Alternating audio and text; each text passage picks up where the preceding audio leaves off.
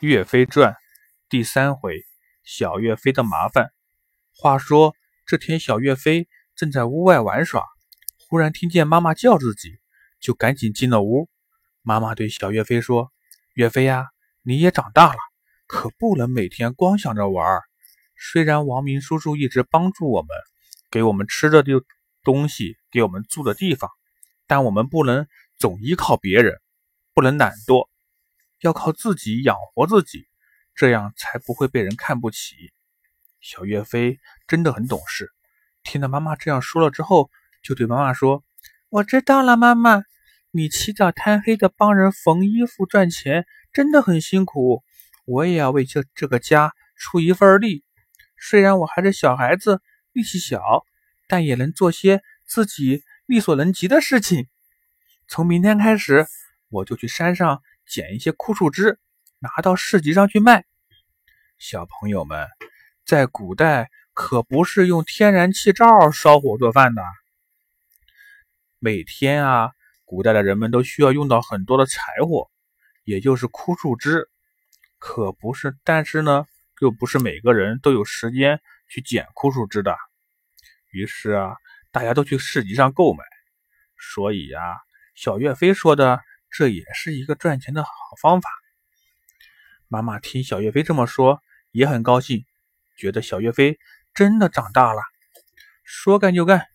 第二天早上一起床，小岳飞早早的刷过牙、洗过脸、吃过早饭，却不像以前一样只顾在门口玩耍了。他拿了一个大竹筐就出门了。小岳飞要去捡柴火了。他来到离家不远的一个小山坡上，这里长了很多的树木。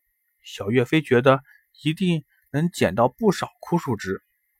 可是等到他爬上小山坡，却发现这里的枯树枝很少。在远处看到有七八个小朋友在那里玩耍，在草地上打闹呢。其中有两个小朋友，岳飞认识。一个叫张小乙，一个叫李小二，都是小岳飞的邻居。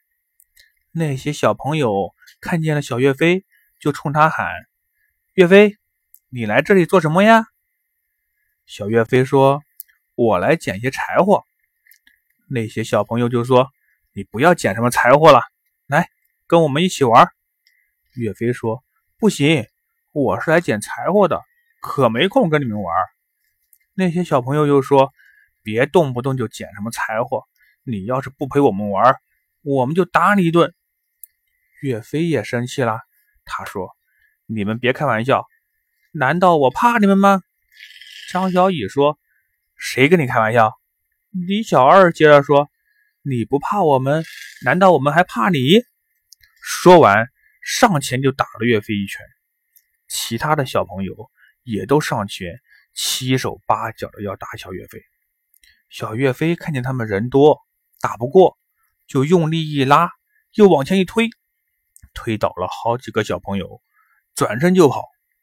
那几个小朋友一看，哟，这小岳飞还挺厉害呀，也不敢去追他，就哭哭啼啼的跑去找岳飞妈妈告状去了，说岳飞打他们呢。